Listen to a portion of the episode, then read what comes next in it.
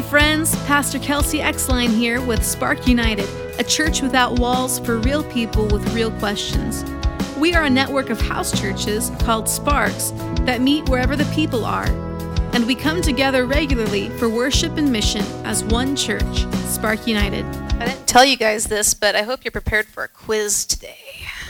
You guys been studying up on, on economics. We're doing a series called Ballin'. Uh, which I've been told means like living the high life. You, you're, you're having a ball all the time because you got so much cash, right? Uh, just want to clarify because some people don't know what ballin' means. It also could mean you're a really good sports player too. Uh, so, you know, by worldly standards, I'm neither.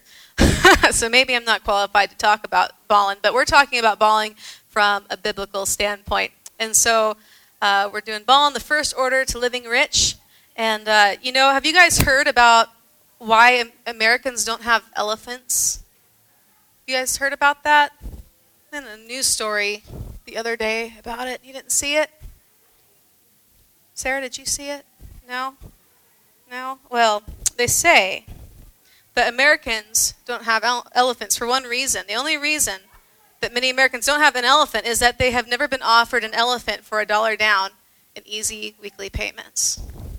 That was a setup. That was not on the news. I couldn't help myself. It was a little cheesy. Uh, so we got a little money quiz for you guys, and you can just kind of keep track on your fingers how many you get right. I'll be curious to see who is our, our winner, okay? First question. The average student loan per person, per student is, so debt, student debt, twenty-one thousand five hundred five dollars, seventy-six thousand four hundred sixty-eight dollars, or one hundred fifty-seven thousand twenty-eight dollars. Three, two, one. You got it picked out? seventy-six thousand four hundred sixty-eight dollars. So if you got that right, keep track on your phalanges. Okay. Next one is a fancy word for toes and fingers. All right, the next one. Kansas, Kansans spend blank per year dining out. A, two thousand one hundred sixty-seven dollars. B, four hundred eighty-five dollars. C, one thousand two hundred three dollars. Three, two, one. Let's see if you guys got it right. two thousand one hundred sixty-seven dollars. All right. Next one. The average American spends approximately blank a year on coffee. eleven hundred dollars is A. B, three thousand twenty-eight dollars. C, five hundred seventy-two dollars. Remember, this is the average American, not pastors, okay? We probably upped the average. I hope I don't spend that much money a year on coffee, but I don't know. That's that's one area I'm trying to kick back on. Okay, ready? Three, two, one. eleven hundred dollars a year. I'm trying to you know, cut back on my coffee habit because I could be saving more money. Here's the next one. In Kansas City, Missouri, people spend blank per year on alcohol. nine hundred twenty-one dollars and eight cents. two hundred eighty-one dollars and ninety-three cents. one thousand four hundred nineteen dollars and thirty-four cents. You guys ready? Yep, one thousand four hundred nineteen dollars and thirty-four cents.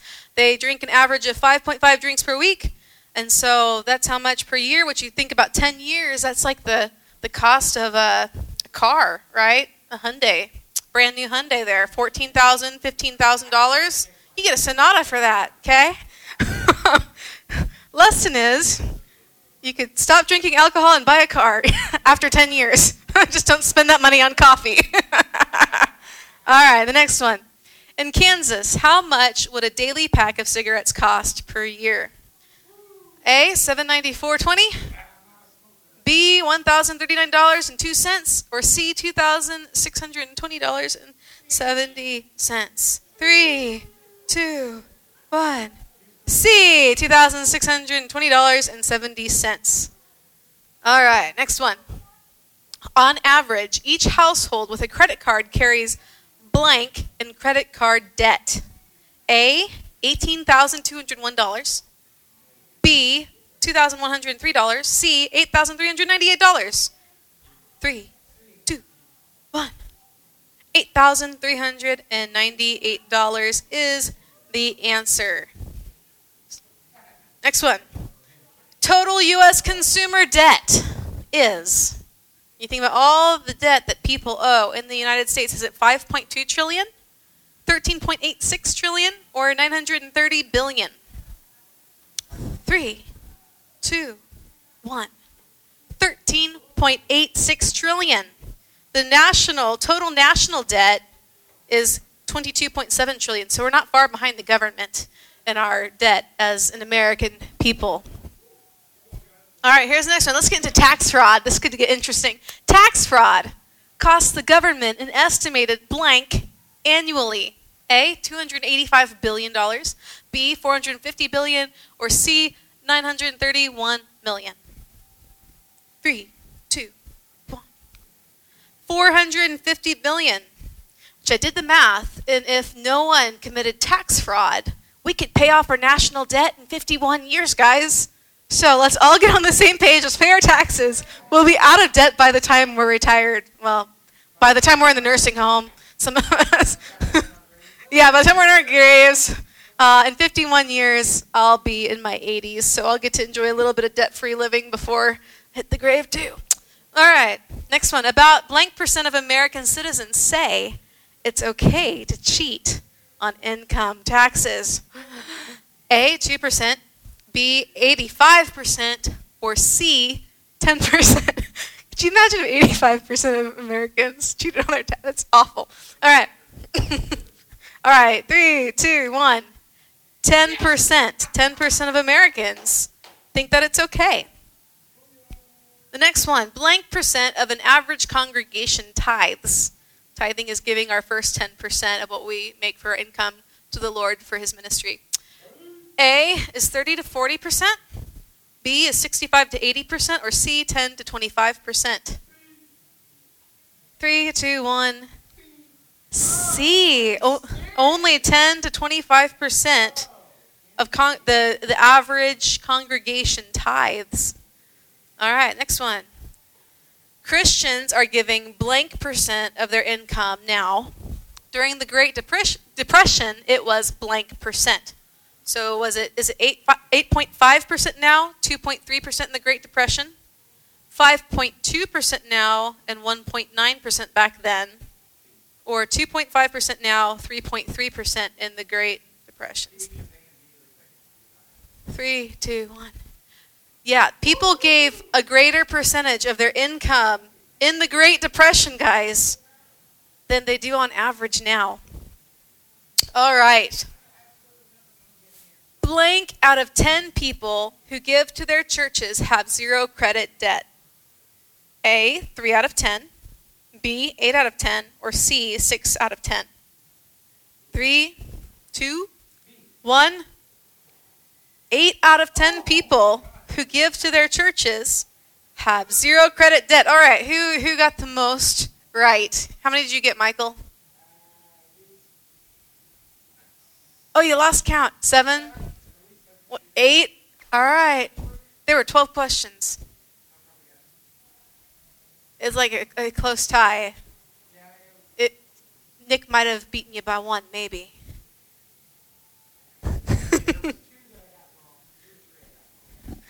So today we're, oh, well, in that case, then you, you probably were our winner then, or maybe it was a tie. So either way, good job, guys. I'm really bad at writing false answers, aren't I? Well, well, now, now you know, right? You're a good guesser. All right, today's passage, or our key passage, is going to be Matthew twenty-two, fifteen through twenty-two. So you're welcome to follow along on the screen. Rusty, if you'll do the scriptures on me for the screen. Um, or if you've got a, a Bible on your phone or a physical Bible with you, feel free to jump right in. We're going to Matthew twenty-two. All right. I think this one, yeah, this isn't, oh, question about taxes. Here we go. twenty-two, eighteen, or fifteen. Okay. Then the Pharisees met together to find a way to trap Jesus in his words. They sent their disciples, along with the supporters of Herod, to him. Teacher, they said, we know that you are genuine and that you teach God's way as it really is. We know that you are not swayed by people's opinions because you don't show favoritism. So tell us what you think. Does the law allow people to pay taxes to Caesar or not? Knowing their evil motives, Jesus replied, "Why do you test me, you hypocrites? Show me the coin used to pay the tax." And they brought him a denarius. "Whose image and inscription is this?" he asked. "Caesar's," they replied. Then he said, "Give to Caesar what belongs to Caesar, and to God what belongs to God." When they heard this, they were astonished, and they departed. So, these Pharisees are trying to outwit Jesus, and uh, he ends up putting the question back on them in his answer. And they they, they, they want to try to trip him up, because if he says, yeah, you're supposed to pay your taxes, then the Jewish zealots who did not believe that Rome should be over them were going to attack him and say, hey, you're supporting Rome. You should be supporting Israel. Uh, but then if he would have said, no, you don't pay your taxes, then he would have been in a catch twenty-two, because then the Roman government would be on him and he'd be probably killed right away for saying to not obey Caesar. And so Jesus has a beautiful answer for these guys that just want to see Jesus dead, to see Jesus uh, made made a fool of. Uh, he says, well, whose whose picture is on that piece of money that you're holding right there that Caesar wants? Uh, Caesar's picture. He's like, well, give to Caesar what belongs to Caesar, and to God what belongs to God. Well, guess what? Whose image is on you? God's image is on you. You are made in the image of God. His image is all over you. You belong to God. And so you don't belong to Caesar or to Washington. You belong to God, but give to Caesar what Caesar, you know, what he's claimed for himself, that little piece of metal. But you, your life, your very life belongs to God. There, there's no due. We're talking about paying our dues, right? There is no due that trumps this one. The due of your life to God. He loves you, and he gave his life so that you could live yours and so that you could have eternal life with him. And so nothing, no obligation that you could have to anything, anyone else is above your obligation to God, because you are made in his image. He is, he has stamped his image on you, and he loves you. At the same time, you are not defined by your wealth. And you're not defined by your debt either. I don't know uh, if you've ever been in a lot of debt, but I imagine it would feel sometimes like all-consuming. Um, I I hate being in debt. When I am in debt, it just I just want to work, work, work until I can get it off my shoulders, because it just feels like a weight, right? But you are not defined by your debt. You are you are not defined by the uh, the amount of your assets in your life. You're not defined by your net or your gross income. Uh, God's image is on you, and that's what you are defined by, and that is where your value is. At the same time, we also remember that other people are not defined by their wealth or their debt. In James, James chapter two, he writes to this church, and he says, don't show favoritism to the wealthy people. Suppose a poor person comes in and a rich person comes in, and you see the rich person, you offer him the best seat at your gathering, and you see the poor person, you're like, here, go stand in that corner, or here, come sit on the floor. So that's unacceptable. God doesn't show favoritism, and neither should you, but love your neighbor. And so we remember, our due number one is that you and I are, are made in God's image, and every person that we encounter is made in God's image and should be loved by us. And we should never judge ourselves, and we should never judge another person because of what they have or don't have, because we are all made in God's image. The second thing, so we've established the base. Your, your due number one is yourself, okay, to God. Due number two, we're going to talk about tithing. In Malachi three ten, uh, God gives us a promise. And it's one of the few times where the Lord actually tells us to test him. Normally it's not a good thing to test the Lord. Um, but here he says, bring the whole tenth part to the storage house so there may, might be food in my house. Please test me in this, says the Lord of heavenly forces. See whether I do not open all the windows of the heavens for you and empty out a blessing until there is enough. God's saying, test me in this. Bring bring your first ten percent. Uh, he says, bring it to the storehouse. So uh, in, in the, the law, and, and when God was teaching Israel how to be his people, he, he appointed priests uh, to do the ministry, and people were to come and to offer sacrifices to him. And that was, instead of money as much, they gave of their, their first animals and their first crops. And and part of what they you know, gave and brought and sacrificed was actually used to feed the priests. So it's about uh, supplying for the whole community, as well as God's workers, as well as honoring God. First and foremost, it's about honoring and worshiping God. Um, it, but it's not just a practical thing either. There's something that happens in our hearts when we let go of that first ten percent and give it to God. It's an, it's an act of trust, right? It's an act of worship, saying, I'm not going to cling to this, because think about it. Think think if you're like a, a person who's a, a farmer or a rancher, right? And you have your, your first little calfling, or you, you have your first you know, crop come in. Your very natural response is going to be to hold on to that just in case there's not enough later, right? I, I, I better hold on to this this little calf, and we'll give God, you know, the, the extra ones that come later. But at least I'll know I'll have what I need if I hold on to this.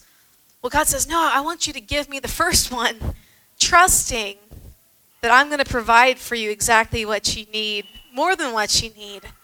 Now, I want you to give me the, your first crops, trusting that I'll bring more on the way, and I'm going to supply the rain, and I'm going to make them grow. So it's it's a, both an act of worship, but it's also an act of trust. We also see in Proverbs three nine, it says, honor the Lord with your wealth and with the first of all your crops. And so, biblically speaking, uh, the Bible doesn't just tell us to give to God, but he tells us to give the first. And that can be scary. But God says, test me in this and see. See what I'm going to do. I'm going to open up the heavens for you. I'm going to pour out blessings until you have enough. And uh, I know in my life, uh, I, I've always tithed, and there's been times where it's been tempting not to tithe.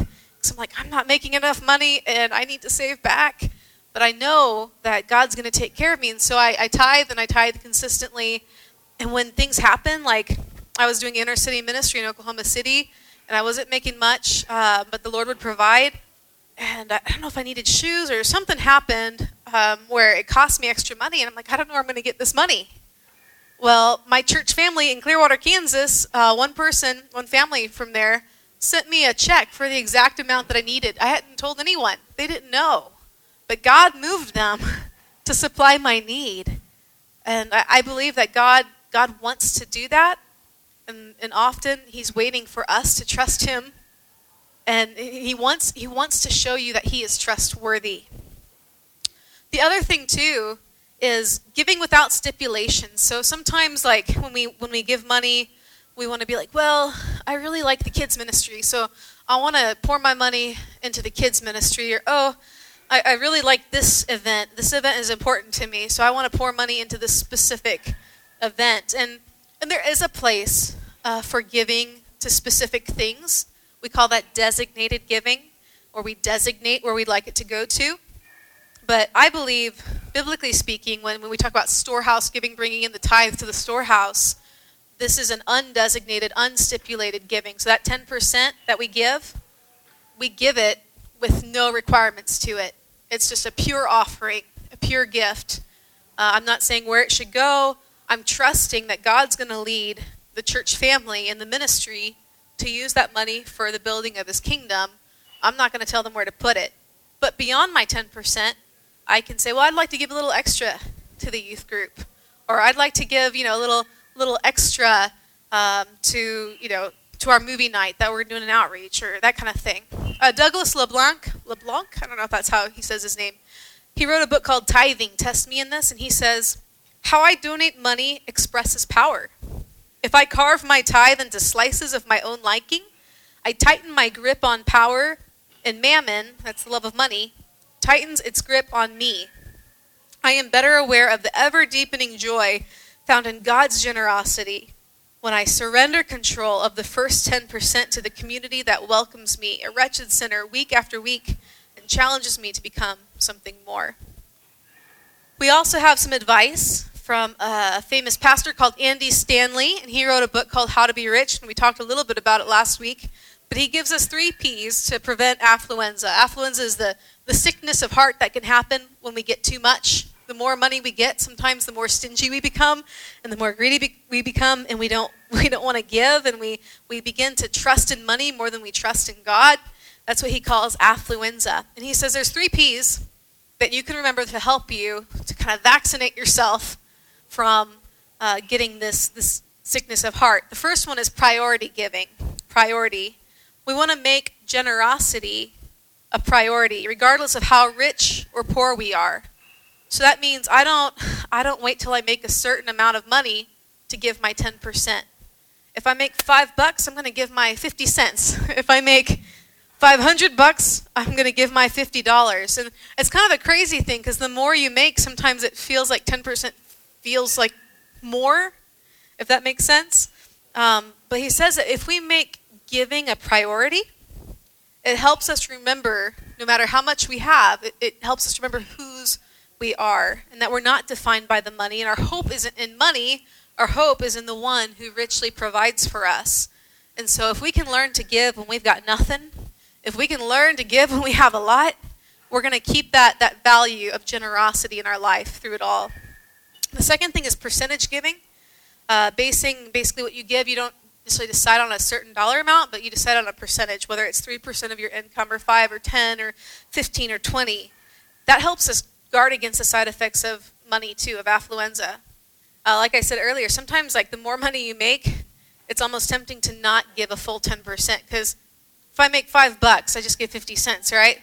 But if I make five thousand dollars, I'm giving five hundred, and I begin to think, oh, maybe I, maybe I don't need to give God that much. Maybe I should, three hundred's enough. It was enough back then. And he says, money, the more we have, it can often get a hold of our lives. And so if we commit to give a percentage, then we're we're trusting God, and guard, guards against the side effects of wealth.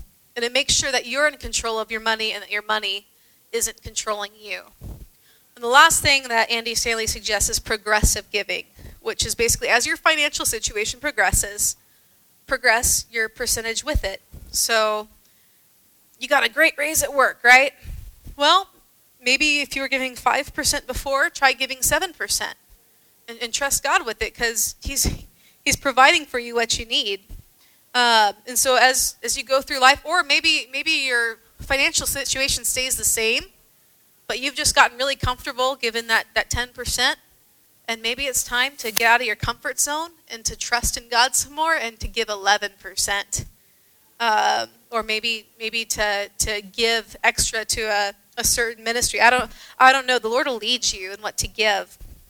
I encourage you, though, uh, whatever you're giving, once it starts to feel comfortable, take it to the next level. Give yourself a little nudge. Uh, I tell you, God loves it when we're outside of our comfort zones, because in our weakness, he shows his strength.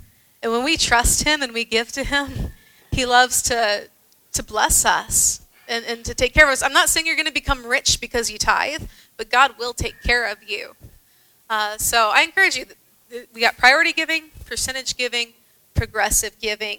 I thought that was a, a really good um, insight of Andy Stanley's, and it caused me to think about what I'm giving and, and what does it look like for me to nudge myself to the next level too. Um, ten percent, that might seem overwhelming to you right now, and I do encourage ten percent as a as a goal, as a baseline kind of goal, because that's what Scripture says. But if you feel like, man, I'm not ready for ten percent, try five percent or three percent. Pick a percent. Start there, and then start kind of nudging it up, nudging up whatever that might be, okay? The next thing, we've talked about you belong to God. That's your first due. Your second due is tithe.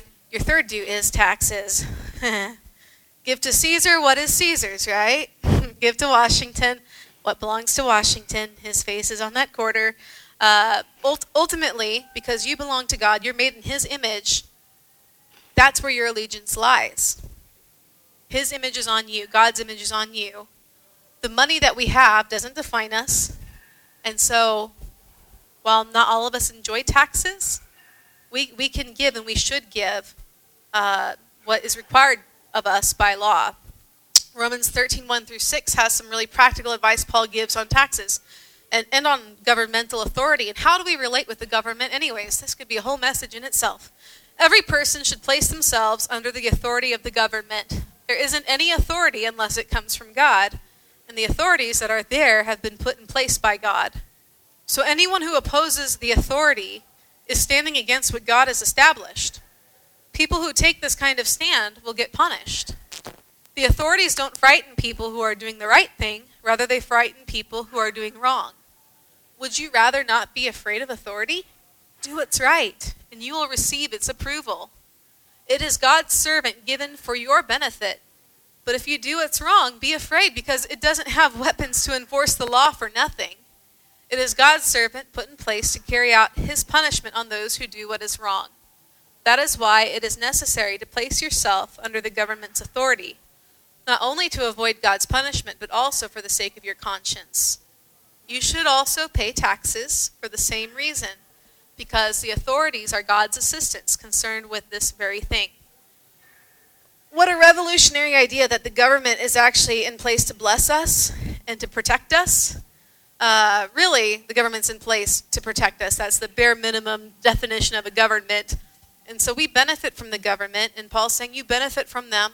God is working through the government. Pay your taxes. That's your due as a citizen. Honor the governing authority.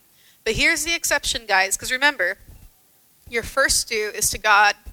If the government ever tries to usurp God's role in your life, if the government ever commands you to do something that is against the will of God, you belong to God first. You do not belong to the government. We honor the government as citizens of Christ's kingdom.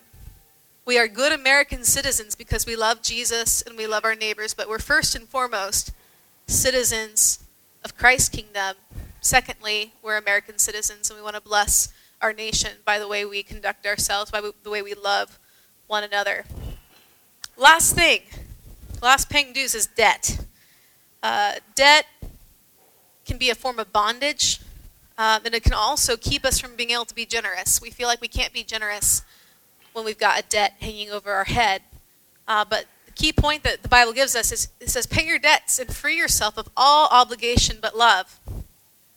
Proverbs twenty-two seven says, the wealthy rule over the poor. A borrower is a slave to a lender. It's not saying that's how it should be. It's just saying these are the facts of life. You get into debt, you're basically enslaved to the one who lent to you. Romans thirteen, so the passage we just wrote, read about the government, Paul continues, and he says, so pay everyone what you owe them. Pay the taxes you owe. Pay the duties you are charged. Give respect to those you should respect and honor those you should honor. Don't be in debt to anyone except for the obligation to love each other. Whoever loves another person has fulfilled the law. So, Paul's saying, don't Don't get yourself, you know, wrapped up in a situation where you are in financial obligation to someone, because that's a cruddy place to be. And you want to you want to be in a place in your life where you're free. You're free in Christ, and you're you're free financially. And the only obligation you have to other people is to love them. But but you're taking care of yourself, and you're taking care of yourself in such a way that you can also be generous and help others out.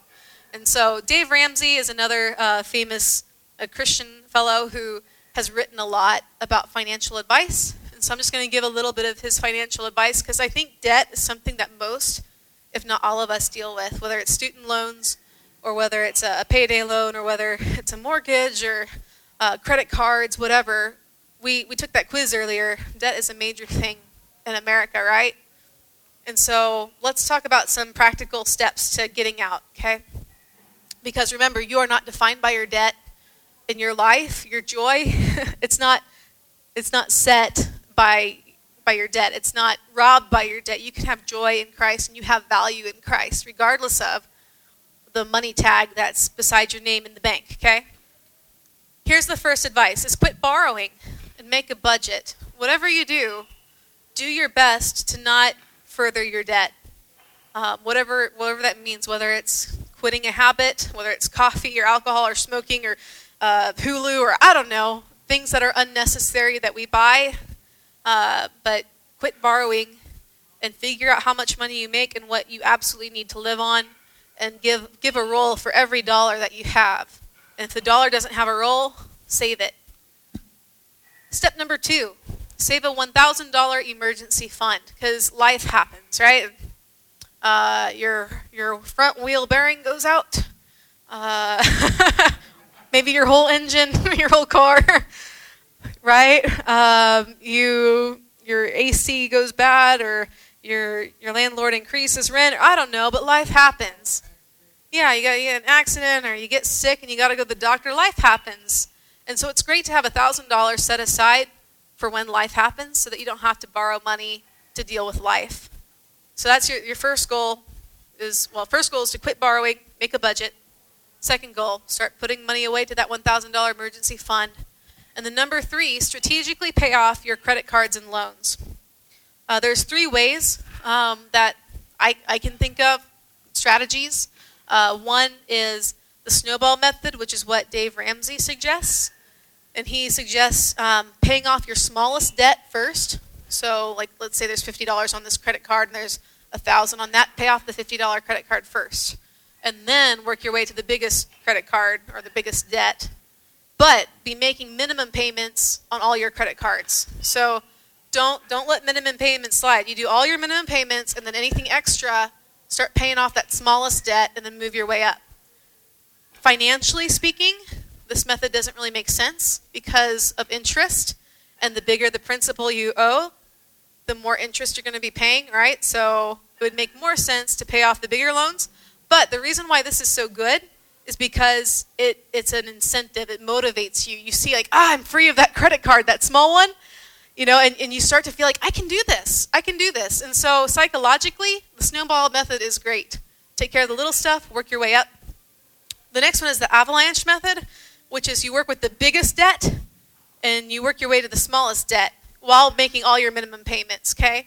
Uh, this one makes a little bit more sense because you're you're dealing with the debt that's cost, costing you the most in interest, right? And then you're working your way to the smaller one.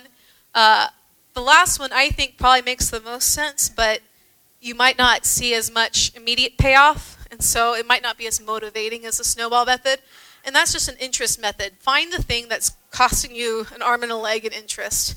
Uh, you know, your mortgage is going to have really low interest. Um, your car loan might have decent interest, but that credit card, man, like twenty percent interest, you're you're paying out the wazoo trying to keep up with the interest, much less the principal, right? And so I personally would want to pay off my debts that are costing me the most interest and then work my way to the ones that are the least interest. Of course, all the while making all your minimum payments, okay? So that's those are three methods. Uh, Psalms thirty-seven twenty-one, it says, the wicked borrows but does not pay back, but the righteous is generous and gives. Part of getting out of debt is freeing yourself so you can be generous and helping other people out. So you can be a freed man, a freed woman, and not have this sitting on your shoulders, okay? so um, debt is our, our, our last due. Pay your debts, free yourself of all obligation but love. And if, if you're having a hard time with finances right now, and if you're struggling to figure out a budget um, or f- to figure out how am I, how am I going to pay this, uh, I'm not a financial advisor, but I would be happy to to listen to you, and if I have advice to give, uh, or I could help you find someone who's more studied in that and who could give you great advice too. But uh, I encourage you to, to be a freed person and, and to, to get that debt monkey off your back. So paying our dues, you belong to God. Take care of your tithe. Tithe, no matter how much you owe, no matter how much you're in debt, no matter how much you make or don't make, tithe on whatever you come in, whatever comes into you. Give God ten percent because he's going to bless that. Don't wait until you're out of debt to tithe. Don't wait until you've paid your taxes to tithe. Personally, my personal conviction is I want God to get the first ten percent before the government gets their thirty. So I tithe on my gross income instead of my net income because, to me, God is my first my first allegiance, my first love, and I want him to get the first ten percent. If I if I tithe on my net income, the government would get the first thirty percent, and then I'd be giving God ten percent of what's left. My personal conviction, how the Spirit leads me, is to, to give that ten percent before taxes are taken out. The Lord will lead you in what to give. Ask him. Ask him, Lord, what would please you? Uh, what amount? What percentage? Uh, because this isn't this isn't about just a responsibility in tithing. It's it's about loving God and worshiping worshiping Him and trusting Him with our money. And what God has called me to might be a little different than what He's called you to. Um, His Holy Spirit moves and, and calls us to do different things. And so I encourage you to ask Him directly, Lord, what would please you? The last thing, this isn't a do, but this is, these are two things that could prevent you from paying your dues, prevent me from paying my dues, is luxury and laziness. Luxury and laziness are foes of freedom. Uh, Aesop's Fables, they've got a an old story. I don't even know how far back the story goes, but it's the story of a mouse. And this mouse was really, really hungry and starving, and he finds this basket of corn, and there's uh, there's like little, you know, spaces between the way the, the basket's weaved. And so the, the, mouse, the mouse struggles really hard, and he finds his way in, and he eats corn to his heart's content. And he eats and he eats and he gorges himself, and he becomes three times bigger than he was before he got into the, the basket. And uh, as he as he's sitting there fat and happy, he realizes, I am trapped in this basket. I could fit in when I got in, but now I'm three times bigger. I can't get out. And a weasel comes by, and he sees the mouse, and he says, you foolish mouse.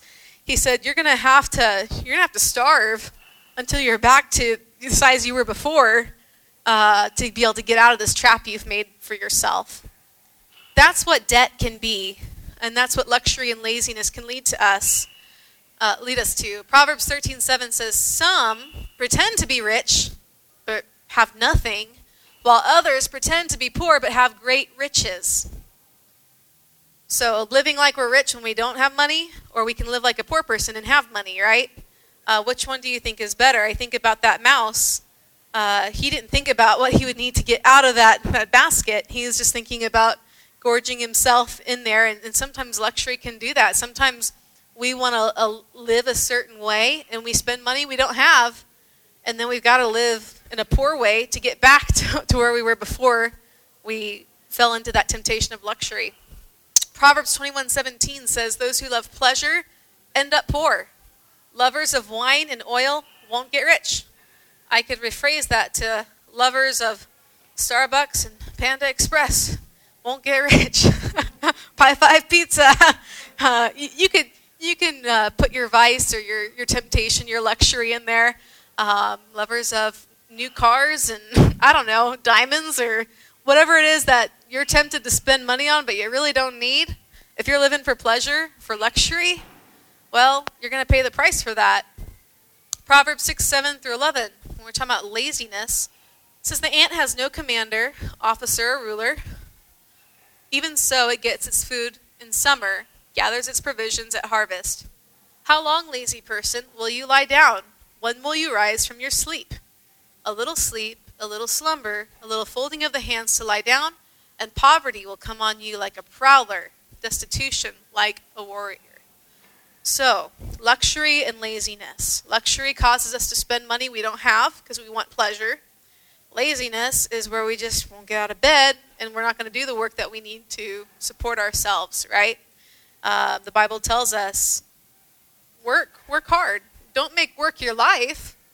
You know, take take your Sabbath rest, but but work and provide for yourself. God will provide for you through your work. And don't spend money you don't have, and don't live for pleasure, but save money and be generous to others. Laziness makes me think of the, the seven deadly sins, and one of those seven deadly sins is the sin of sloth. Not that the animal itself is sinful. I think God made sloths and He loves them too, but this the sin of, of laziness, and we can also see it in a spirit of reluctance where we just don't we just don't want to. Oh, do I have to? I don't feel like it. Uh, this the spirit of reluctance was it isn't just a spirit of reluctance; it can be a spirit of disobedience too.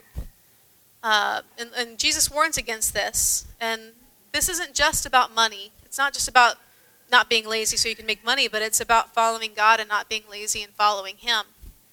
In Luke fourteen, it says, large crowds were traveling with Jesus. Turning to them, He said, whoever comes to me and doesn't hate father and mother, spouse and children, and brothers and sisters, yes, even one's own life, cannot be my disciple. Whoever doesn't carry their own cross and follow me cannot be my disciple. Tell you what, you're not lazy if you're carrying a cross, right? If one of you wanted to build a tower, wouldn't you first sit down and calculate the cost to determine whether you have enough money to complete it? Otherwise, when you have laid the foundation but couldn't finish the tower, all who see it will begin to belittle you. They will say, here's the person who began construction and couldn't complete it. Or what king would go to war against another king without first sitting down to consider whether his ten thousand soldiers could go up against the twenty thousand coming against him? And if he didn't think he could win, he would send a representative to discuss terms of peace while his enemy was still a long way off. In the same way, none of you who are unwilling to give up all of your possessions can be my disciple. Salt is good, but if salt loses its flavor, how will it become salty again? It has no value, neither for the soil nor for the manure pile. People throw it away. Whoever has ears to hear should pay attention. Jesus is saying, if you want to follow me, you got to be all in. You got to count the cost and make sure that you can you can pay that cost. Uh, not literally financially speaking, because he says, you got to give your whole life to follow me. It's not just about giving a certain amount, but everything you have belongs to me when you, you follow me. And there's nothing that's that's off limits. He says you're either all in or you're not in. You're either following or you're not. But with Jesus, there's there's no hesitation. There's no uh, there's no reluctance. There's no, I guess. He says, follow me or don't. But count the cost. Don't begin to follow and then drop away. Follow and, and persevere and, and know that it's going to cost you. There's going to be sacrifice in following me, but it's going to be so worth it. I'm all in or I'm not in. And it's time to be all in, ballin'. You're going to be living rich if you're following Jesus. It doesn't mean you're going to have a Lamborghini, but the rich life is not defined by wealth. It's defined by our proximity, our closeness to God. So we're going to close tonight um, with the Lord's Prayer. This is the prayer that Jesus taught us to pray, and in it we uh, we we pray the prayer, give us today our daily bread. That's something that Jesus taught us to pray, is to ask for what you need for today. And I remember in Matthew six, we talked about last week, that Jesus says, you don't need to worry about tomorrow. It's got enough worries of its own. We'll take care of you today. We've got a, a slightly different worded um, version of the Lord's Prayer than is more traditional, and so this is in more kind of modern English, so I invite you to read it with me as we learn it together. Our Father in heaven, your name is holy. May your kingdom come and your will be done on earth as it is in heaven. Give us the bread we need for today. Forgive us for the ways we have wronged you, just as we also forgive those who have wronged us. And don't lead us into temptation, but rescue us from the evil one. For yours is the kingdom, the power, and the glory forever and ever. Amen. Lord, we thank you that you went all in for us, God. We want to be all in for you. Help us to, to live rich in your love and in loving you. And God, I pray for each one here, God, whatever might be uh, the dues that we're trying to pay, whether it's dealing with taxes or, or debts or, or whether, um, God, we're thinking about trying out tithing or giving uh, a percentage, God, for the first time or the first time in a long time. God, I just pray that you would guide us, that you would show us what you'd have us give, that you would help us to Uh, get out of debt, God, and to be responsible citizens and paying our, our taxes, Lord. And I pray that each one who takes steps of faith uh, today and this week, this coming month with their finances, Lord, each one who honors you in the way that they spend their finances, Lord, please bless them. And I pray that you just abundantly bless them in many ways, but also financially, and provide for their every need, Lord. We know that when we, we trust you with that first ten percent that you have promised, that you will provide, and we, we trust that promise. We trust you, and we love you. We pray it all in Jesus' name.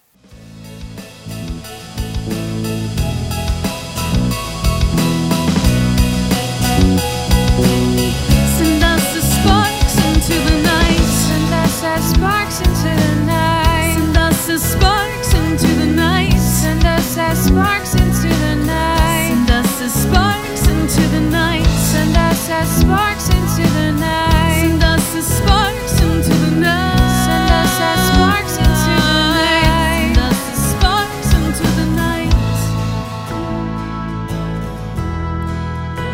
Lord, we want to be your movement, see our resurrection.